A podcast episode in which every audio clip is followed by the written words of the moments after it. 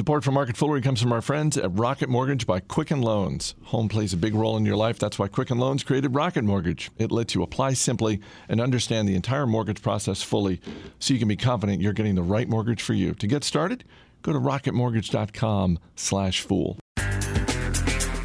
It's Monday, December 11th. Welcome to Market Foolery. I'm Chris Hill. Joining me in studio today from Million Dollar Portfolio, Jason Moser. Happy Monday. Thrilled to be here. It's, we got a lot going on. We've got the world of sports, media. We've got uh, music streaming, which we talked about on Motley Fool Money over the weekend, and more news breaking there. Uh, you can always email us. Marketfoolery at fool.com is our email address. From Jamie Braswell in Dublin, Ireland, longtime listener who writes, Chris, I try not to pester you, but I could not let the moment pass without saying congratulations on your alma mater, Boston College, knocking off unbeaten and number one Duke. BC seems to do well against number ones in recent years, and it's all the sweeter for me having grown up a Tar Heel fan. Ooh, so yeah, thank you to Jamie. I'm, I'm, wearing my, my BC shirt today. Not that anyone can see it on the uh, on the audio podcast. I'm, I'm going to go ahead and use this as an opportunity. I don't know if you guys saw, but um, last week my Wofford Terriers. In the hunt. just hunt. a speck on the map. Right. Well, yeah, they were in the hunt for, for the football championship, and unfortunately, uh, they were ousted this weekend. But the basketball team beat Georgia Tech. There you go. On a three pointer at the end. Big wins. I think it was number four on Sports Center's play of the day. Big wins all around. Yeah. All right, we're going to stick with sports. Verizon is renewing its contract with the NFL to live stream games to its subscribers. Verizon had paid $1 billion over the past four years, reportedly going to be paying just over 1.5 billion over the next five years. That's a 20% increase, if my math is correct. I, I'm. I don't know. I, I look at this and I'm a little surprised, but only a little surprised. You Don't seem convinced. Uh, well, I, I understand that Verizon is looking to beef up their content, and so uh, this is not a ton of money in terms of the NFL, even though it has nine zeros attached to it. But I'm still surprised that they went that much higher. Yeah, you know, I think the big it's a big deal on a number of fronts, and I think the question, the biggest question it prompts for me is is Verizon paying too much for this? Um, we all know the challenges that the NFL is facing. I think we all know the challenges that, that sports generally are facing right now as we sort of see this shakeout of the new sort of 21st century uh, media landscape. And it's not just CBS, NBC, and ABC anymore. I mean, distribution has changed very dramatically here over the course of the last decade.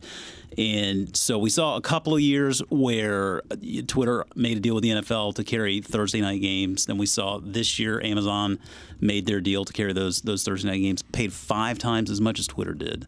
Um, I think Twitter kind of got that deal for a song. Amazon, I, I, think the feeling there generally is they, they probably paid a little bit more than they needed to.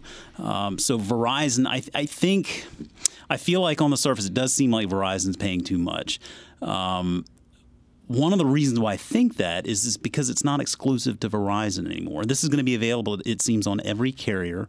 And it sounds like Verizon is really going to use this as an opportunity to push uh, its Yahoo and AOL properties, which is fine, I guess. But I mean, I'm going to be honest with you, man. I, I don't, I don't, I don't tune into Yahoo ever anymore, and it feels like that is not just me. I mean, I think Yahoo has kind of fallen off a cliff when it comes to um, their sports and their finance properties. It's just not the same. It doesn't carry the same sway, and it's not all their fault.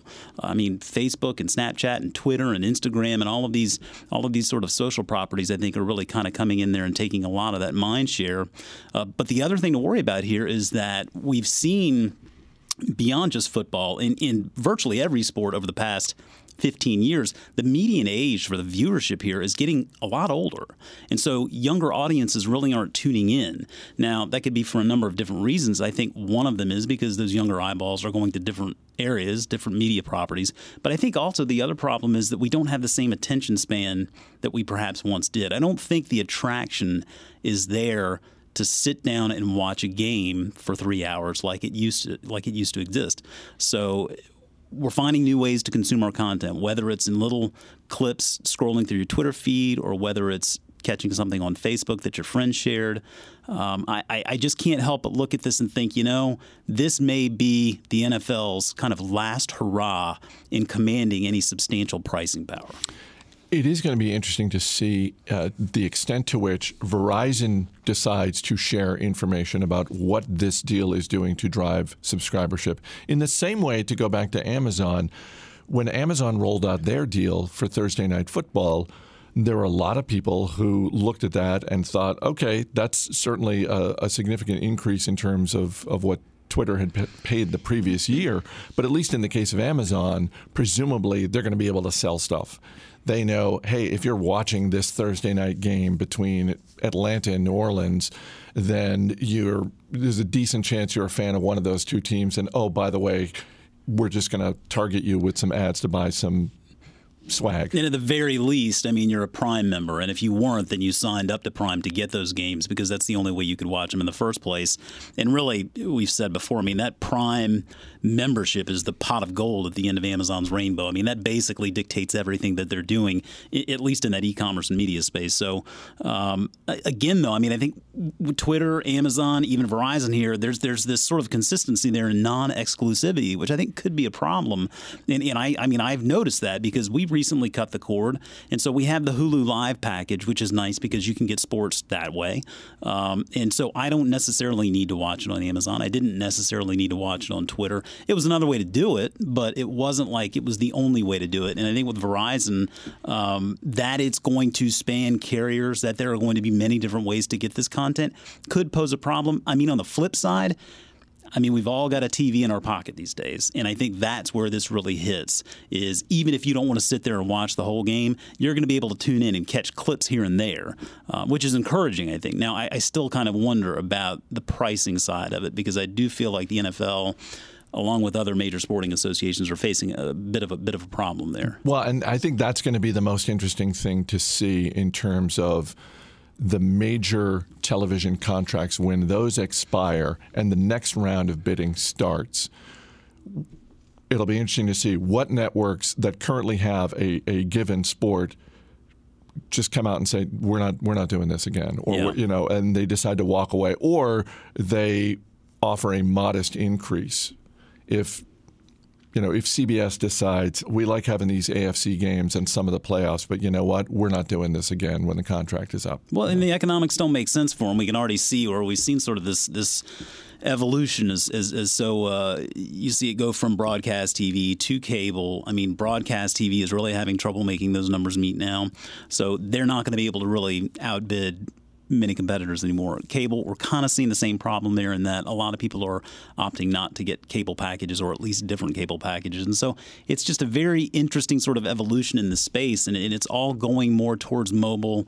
Uh, many different ways to get it as distribution really has been changed uh, forever thanks to the internet. So uh, this is just the beginning, I think, of what we're going to see a very long sort of transformation of the space over the coming decade. United Natural Foods is a major supplier for Whole Foods, and uh, United Natural stock has had a rough couple of years. Uh, early 2015, it was just over $80 a share. Earlier this year, it had fallen as low as 29. And the last few months, it's really started to bounce back. Mm-hmm. And you had pointed me to a story that, that seems to indicate that United Natural Foods might be sort of the hidden beneficiary of Amazon's acquisition of Whole Foods? It could be. I mean, this is actually a really interesting story that's developing, and um, I mean, I think it proves that the Amazon Whole Foods tie-up is more important. It's very important, obviously, in a lot of different ways, but but it's beyond just those two big names in Amazon and Whole Foods. And United Natural Foods is a company I've covered for some time now. One I, I started researching back in 2012 and on the surface, you know, you look at the business, and I mean, it is in food distribution, which is really a very low margin game. And so the only way that this makes an attractive investment is either you get a mispricing or or you recognize that you've really got the biggest player in the space and they and they own that competitive advantage that'll allow them to keep on growing and, and, and commanding at least some pricing. I mean, United Natural Foods has a, a very strong network uh, across the country. I mean, it, it's the biggest distribution network in the country, and, and, they've done a very good job over time in uh, being able to get those naturals and organics and all those sort of new products that are really starting to stock on those shelves. Uh, Whole Foods is responsible for a lot of their money. Uh, if you, if you look back to any given year, about a third of um, of Whole Foods total sales is thanks to United Natural Foods. Now, United Natural Foods is a supplier to not just Whole Foods, though. I mean, they supply Safeway, Kroger, Publix, Wegmans. I mean, they, they supply all of these uh, grocers. But it was when we saw this acquisition, when we saw Amazon buy Whole Foods, it was a big question mark as to exactly how this was going to work out for uh, United Natural Foods. I mean, on the one on the one hand, you could see, hey, maybe this results in a lot of potential business for them if Amazon's really good about growing that footprint and getting uh, more people to shop at Whole Foods. Foods. I mean, on the other side, given Amazon's expertise in, in fulfillment, logistics, and whatnot, it's very reasonable to assume they could disrupt United Natural Foods and do something better at a lower cost. Um, it does appear, at least in the early innings here, that United Natural Foods may benefit from this relationship because they were surprised a little bit to the upside. Uh, they got a lot of extra business here. Uh, presumably from Whole Foods. I mean, if you kind of read between the lines, you can see that it was it was from Whole Foods. And um, I mean, when we look at online grocery sales, that was forty two billion dollars in 2016. That was up um, 156 percent from 2015 now with Amazon buying Whole Foods, with with all of sort of the new ways this that this uh, model shaking out, I mean, this is a number that's only going to continue to grow. So it would seem, at least, that United Natural Foods should benefit from this. I think the early assumptions are that they will. Uh, time will obviously tell, but certainly it was a good quarter for the company. It seems like the stock is starting to reflect a little bit more optimism. All right, we're going to get to Apple in just a second, but uh, first, want to say thanks to our friends at Rocket Mortgage. Uh, look, if you're getting a mortgage or you're refinancing your home loan, that is it is not a fun process. It is not a walk in the park. And when you're making a big financial decision like that, you just want to be confident. And that's what Rocket Mortgage does. It gives you the confidence, the same level of confidence that you have in your everyday life or your job. And it's simple. Rocket Mortgage allows you to fully understand all the details and be confident that you're getting the right mortgage for you. So to get started, just go to rocketmortgage.com slash fool. That's rocketmortgage.com slash fool. Equal housing lender licensed in all 50 states and MLS, consumeraccess.org, number 3030. The lead story on Motley Fool Money over the weekend was about the music streaming industry, which I think is becoming one of the more interesting industries to watch in 2018 we started with the reports that Yahoo is reportedly going to make a third go of a music streaming business, launching something in March. And Apple this morning uh, reports out that Apple is going to be buying Shazam, which is a music recognition app. This is on the heels of another acquisition that Apple just made. Uh, they bought a podcast search startup called Pop Up Archive you were not on Motley Fool Money over the weekend. Where, where, do you think music streaming is going? Because you've got Spotify, which is probably going to go public in 2018. You've got Pandora, which is already public. You've got Apple Music. You've got Amazon Prime streaming. And this seems weird to say, but Google right now appears to be a distant fifth place. Yeah, yeah. I mean, I, I see. I, so my take on music streaming may be a little bit different than others. I don't know, but generally speaking, my belief is that music streaming is primarily a form of engagement as opposed to a standalone opportunity. And, and I think that all you have to do is look at the financials of standalone offerings, and, and I think that it makes a lot of sense there. I mean, we, we know the challenges Pandora has encountered here since going public. I mean, that's a, a business that's faced with big time problems, financials that are getting worse, not better, haven't been profitable yet. And, and by all accounts, Spotify is very much the same thing. I mean, Spotify is signing up people and they're bringing in revenue, but they're chalking up losses quarter in and quarter out. I mean, they're just not making any money.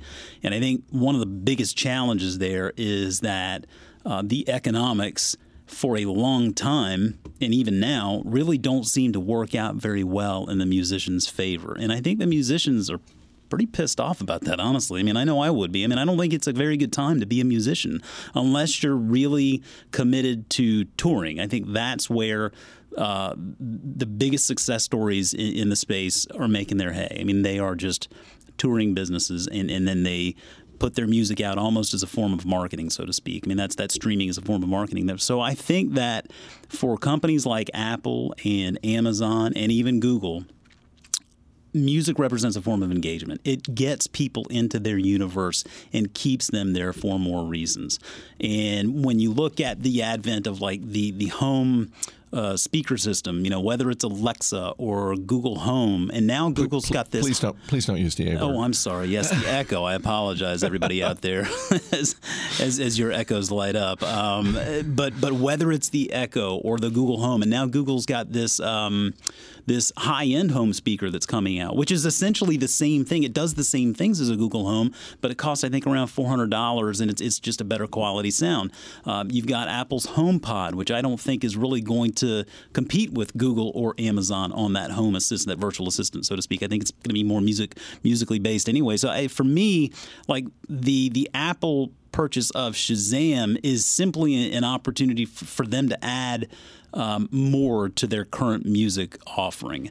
And the music offering for them, it's it's not as meaningful for them um, as something like obviously Pandora's offering is for it. I mean, Pandora is pretty much a one-trick pony. For Apple, music is just part of the whole deal. I think you know Apple's biggest challenge is that if you're not using an Apple device, then then you don't really have any incentive to use Apple Music. And while domestically Apple uh, does pretty well here, I mean we know probably about 50% of the country here is on the iPhone, and the other 50 is some sort of Android device. Uh, globally speaking, Android is, is the the leading operating system by a mile. So when you look at it from that perspective, I mean it's really hard to imagine how anybody in this line of work succeeds just as a as a music streaming company alone. And, I mean, Spot, I include Spotify in that as well. Like I, have I've looked at this Spotify IPO, the potential IPO. They're talking about possibly twenty billion dollars. I mean, that's absurd. It makes no sense whatsoever. There's no switching costs involved. There's no competitive advantage. I mean, I know you can go in there and cater your own little your playlist and whatnot, but that, that's not even an advantage. You can do that anywhere. And so I just, to me, whether it's Apple or Amazon or Google, I think music really represents a great opportunity to keep your customers, your users engaged. And that's why I think they continue to make these little investments. And the Apple purchase of Shazam is just that. The fact that uh, Jimmy Iovine, uh, who was part of the, the Beats sale to Apple, the fact that he came out recently and said point blank, "No, Apple's not making money on this." Yeah. You know, the fact that he said they're that's not profitable for them. So you have that, and then uh, your point about Spotify. I mean, Spotify's the leader. Spotify's got what sixty million, something like that, subscribers, something some insane number like that. And their losses are getting bigger, right? You know, and it's it's not because it's not because of all of the, the sales and marketing spend either. I mean, the music. They, it, this is really one of the one of the toughest contracts to negotiate in any business. I mean, video is is simple. Music is really it's just a brutal business. I just can't imagine anyone on their own being able to succeed. Well, and the other thing is we've talked before about video streaming services and talked about how there can and will be more than one winner yeah. because people will subscribe to more than one service. It's hard for me to imagine anyone subscribing to more than one music streaming service. Even if you subscribe to Spotify or Pandora and you love, or Apple Music for that matter, and you love it, you're probably only subscribing to one. I, I can't imagine doing more than one. I don't know why you would. I mean, I, I, I you know, it's funny. Like we, you've seen SiriusXM has taken a big interest in Pandora, and I think that's actually really interesting because Pandora is trying to sort of approach this strategy of we got to be something more than just music. We've got to take this sort of to the next level and offer podcast content, other other forms of, of content besides music, and I, I think that's that's probably a good move. Um, and it, it actually wouldn't be surprised at all if at some point Sirius didn't buy Pandora for just a song, so to speak, um, and, and, incorporate that into sort of give them a better app presence. Because I, that's another thing with Sirius has done a very good job. They have a very good an app presence. You can take it as mobile. It's it's easy to use, um, and so for me, yeah, I just it, it's hard to understand why you would have a collection of these streaming um, apps when really they all essentially do the same thing. They're just a million different ways to get your music, and and that that ultimately means that there's no real pricing power on this side. And when you've got musicians going in there and, and they really are commanding more money as as they should, uh, it really makes it difficult to be a distributor of it. A couple housekeeping notes before we wrap up. First, thank you again to everyone who came out to Chatter last Friday. Uh, so great to meet uh, various listeners. Uh, and uh, I, I got to give a, a, special shout out to Ryan, who was just an incredible. I'm, I'm always impressed when I meet our listeners and hear their stories and hear about the work that they're doing. Ryan is a 19 year old guy who wakes up at 3:30 every morning to go to his first job, which is at a dairy farm. Holy cow! He's going to community college, no pun intended. and then um, uh, uh, going into the Navy. Oh wow! I, I believe in 2018, and just a, a super smart, hardworking young guy. It was great to meet him. Um, uh, also, I mentioned uh, recently that we're hiring here at the Motley Fool. You can go to careers.fool.com to see our open positions. Also, at long last, the summer internship positions for 2018 are now posted. So, if you are interested in being a summer intern here at the Motley Fool in 2018, go to careers.fool.com. We've got investing interns we're looking for, editorial interns, tech interns. My girls are like, uh, youngest daughter's 11, oldest is getting ready to turn 13, and they're already like just filling out their applications, perfecting them because when they're able, they really want to come here and intern. It's uh, it's nice to be it's nice to be a place where people want to be. It is. You know? It absolutely is, and it's uh, it's a competitive uh, environment. So uh, we we always get a lot of, of great applications and. Unfortunately, we can only take so many, but uh, but check it out if you're interested. Jason Moser from Million Dollar Portfolio. Thanks for being here. Thank you. As always, people on the program may have interest in the stocks they talk about, and the Motley Fool may have formal recommendations for or against. So don't buy or sell stocks based solely on what you hear. That's going to do it for this edition of Market Foolery. The show is mixed by Dan Boyd. I'm Chris Hill. Thanks for listening, and we'll see you tomorrow.